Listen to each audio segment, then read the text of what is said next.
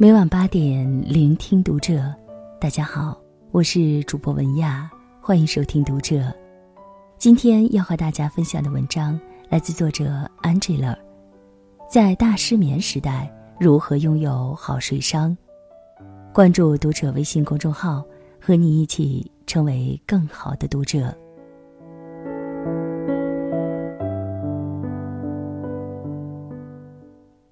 今天送孩子上学时，在校门口看到朋友 Mel 和他的儿子，小家伙哭哭啼啼，而 Mel 也一脸的不耐烦，一边训斥，一边拉着不情愿的儿子向学校里走。这一幕不常见， Mel 是出了名的好脾气，很少见他跟孩子发火，尤其还是在公共场合。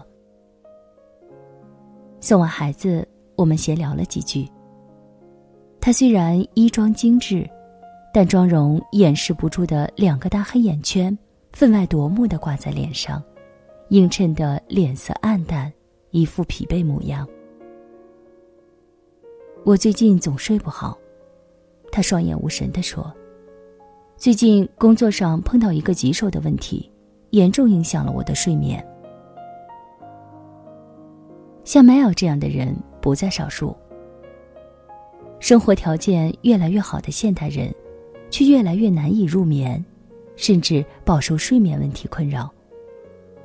早在五十年前，加西亚马尔克斯曾在《百年孤独》里说，失眠是一种时疫病。这种时疫病不仅蔓延到了今天，还有愈演愈烈之势。国内一份针对近六万人的调查数据显示，百分之七十六的受访者表示入睡困难，仅有百分之五的人作息规律。睡不好的人会有什么状态？睡得太少会易怒、情绪化、紧张不安，甚至一整天打不起精神。长此以往，还会损害健康、缩短寿命，并让人变胖。所以说，拥有好睡商的人比别人更赚，一点都不为过。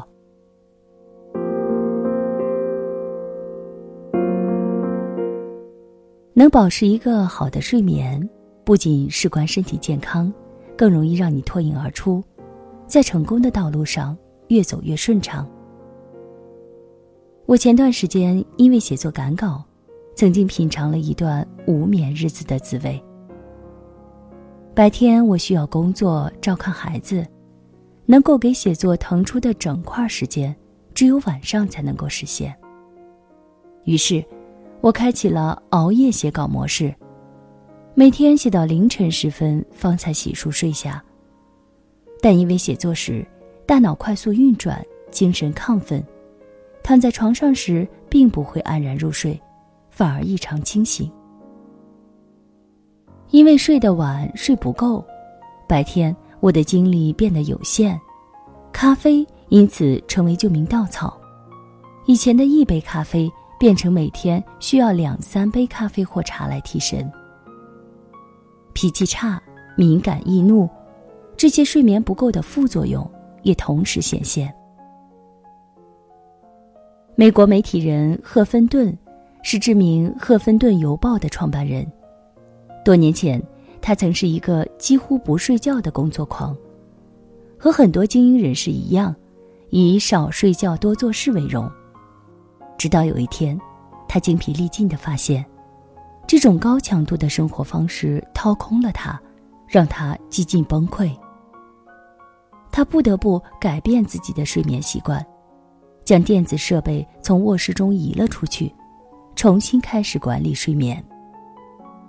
如今，赫芬顿每天精神充沛，工作劲头十足，事业版图越做越大，在享受工作的同时，更学会了放松生活。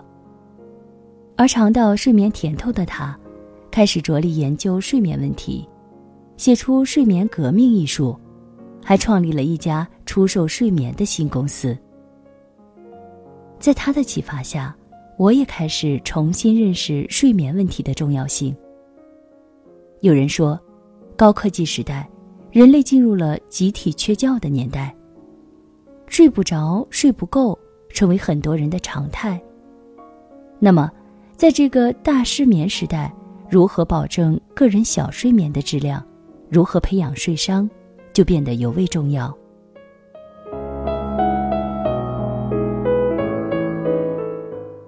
关于睡个好觉，你可能陷入的几个误区。如今，人们对于睡眠问题日益重视，关于睡眠的科学研究也越来越多。总的来说，有以下几个误区你不得不了解。误区一，每天八小时才是好睡眠。著名睡眠教练英国人尼克·利特尔·黑尔斯也写过一本关于睡眠革命的书。他认为，八小时其实是人均睡眠时间。一味追求八小时睡眠，会产生巨大压力，反而会破坏我们的睡眠。因为，当人们担心焦虑时，身体会释放出肾上腺素和皮质醇等压力激素，越担心越睡不着。我以前一位同事，他精力充沛，工作很有干劲，却常年保持睡五六个小时的习惯。不少名人，如拿破仑、丘吉尔，也都是历史上有名的睡眠很少却很能干的大人物。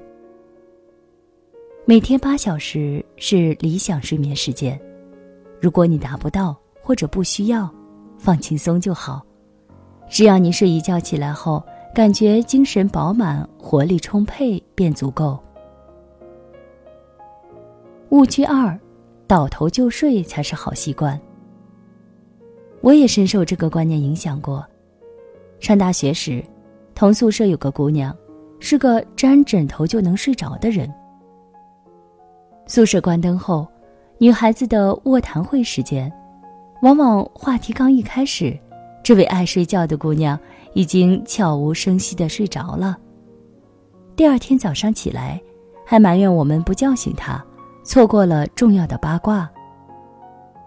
而现在，我家先生也是一位倒头就睡的典型。跟这种能睡的人生活在一起，说实话，如果不调整好心态，压力也很大。想象一下，人家那厢已经鼾声如雷，我这边还在翻来覆去，辗转难眠，这份煎熬不言而喻。所以，睡眠习惯因人而异，没有统一规则，也无需千篇一律。找到自己习惯和舒适的模式最重要。误区三，一定要早睡早起。这个迷思不知道影响了多少人。虽然中医一再强调，深夜十一点至凌晨三时是人们睡眠的黄金时间，但每个人身体素质不同，生活习惯各异，所以没有必要追求整齐划一的睡眠时间。你可以早睡早起，也可以晚睡晚起，只要你的身体适应，起床后精神焕发，充满活力，就说明你的睡眠质量已经足够。以前在日本生活期间，我曾经观察过东京人的夜生活习惯。东京的很多上班族在下班后，都有去居酒屋喝两杯的习惯，往往都是在入夜时分，酒足饭饱之后才回家。而某些行业，如媒体、电视台工作的人士，也常常工作至深夜。因此，多年来，东京夜晚的街头常常灯火通明，居酒屋、便利店、书店，甚至专门针对熬夜族的服装店和商铺也无处不在。这些人能熬夜，但第二天也不用早起，属于晚睡晚起一族。形成这样的生物钟后，工作生活不仅如常，很多人也特别享受。在夜晚的空旷与寂寥中，思考和灵感得到新的迸发。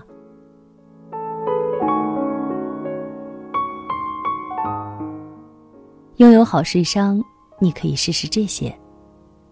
睡商和智商、情商一样重要，不同的是，只要你有心，它可以不借助外力，依靠自己的力量就能轻松实现。一、减少咖啡因和依赖物的摄入。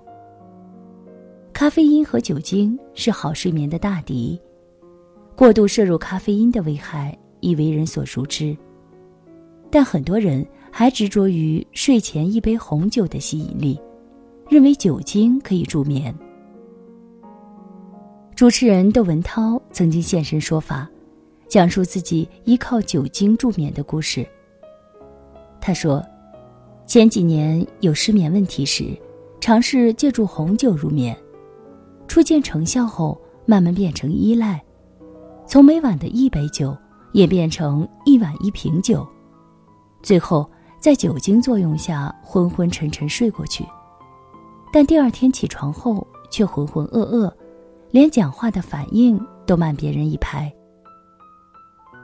借助依赖物入睡，无论是酒精还是安眠药，都无异于饮鸩止渴，解决不了根本问题，还可能越陷越深，甚至染上恶习。二、睡觉也可以见缝插针。很多人睡觉比较浅，也更容易随时入睡。如果晚上睡不够，那么创造条件，白天见缝插针补补觉也是一个好选择。比如午饭后小睡片刻，早晚通勤时在公交上地铁上打个盹儿。不要小看这短暂的十几二十分钟，却往往能起到事半功倍的效果。午睡能增强记忆，改善情绪，已经得到了科学验证。美国曾经对飞行员做过一项研究，日间小睡二十分钟，能让他们的灵敏和反应度提高一半以上。三、睡前少刷手机。睡前刷手机已经是世界潮流，很多人欲罢不能。手机屏幕发出的蓝光会干扰人体褪黑素，这是公认事实。但更重要的是，睡前看手机，无论是刷社交媒体还是玩游戏，各种信息和画面会刺激你的大脑，让它无法进入放松的休眠状态，直接影响睡眠效果。美国总统特朗普爱深夜刷手机玩推特的事情人所周知。赫芬顿经过分析特朗普的一系列行为举止后，认为特朗普表现出了睡眠不足的典型特征：冲动、偏执，并伴及偶尔的情绪失控。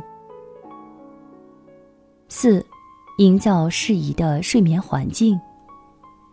睡眠环境的营造其实因人而异，比如有人习惯冥想瑜伽，有人则要睡前看一本书，有人习惯听音乐，有人喜欢泡个热水澡，还有人喜欢和身边人耳鬓厮磨。总之，只要是能让你放松的事情都是适宜的，也都可以为你所用。睡觉没有一成不变的模式，找到自己的节奏就好。会睡觉比会生活还重要，就像赫芬顿所说，成功的人需要一路睡上去，而这个睡是好睡伤的睡，是好睡眠的睡。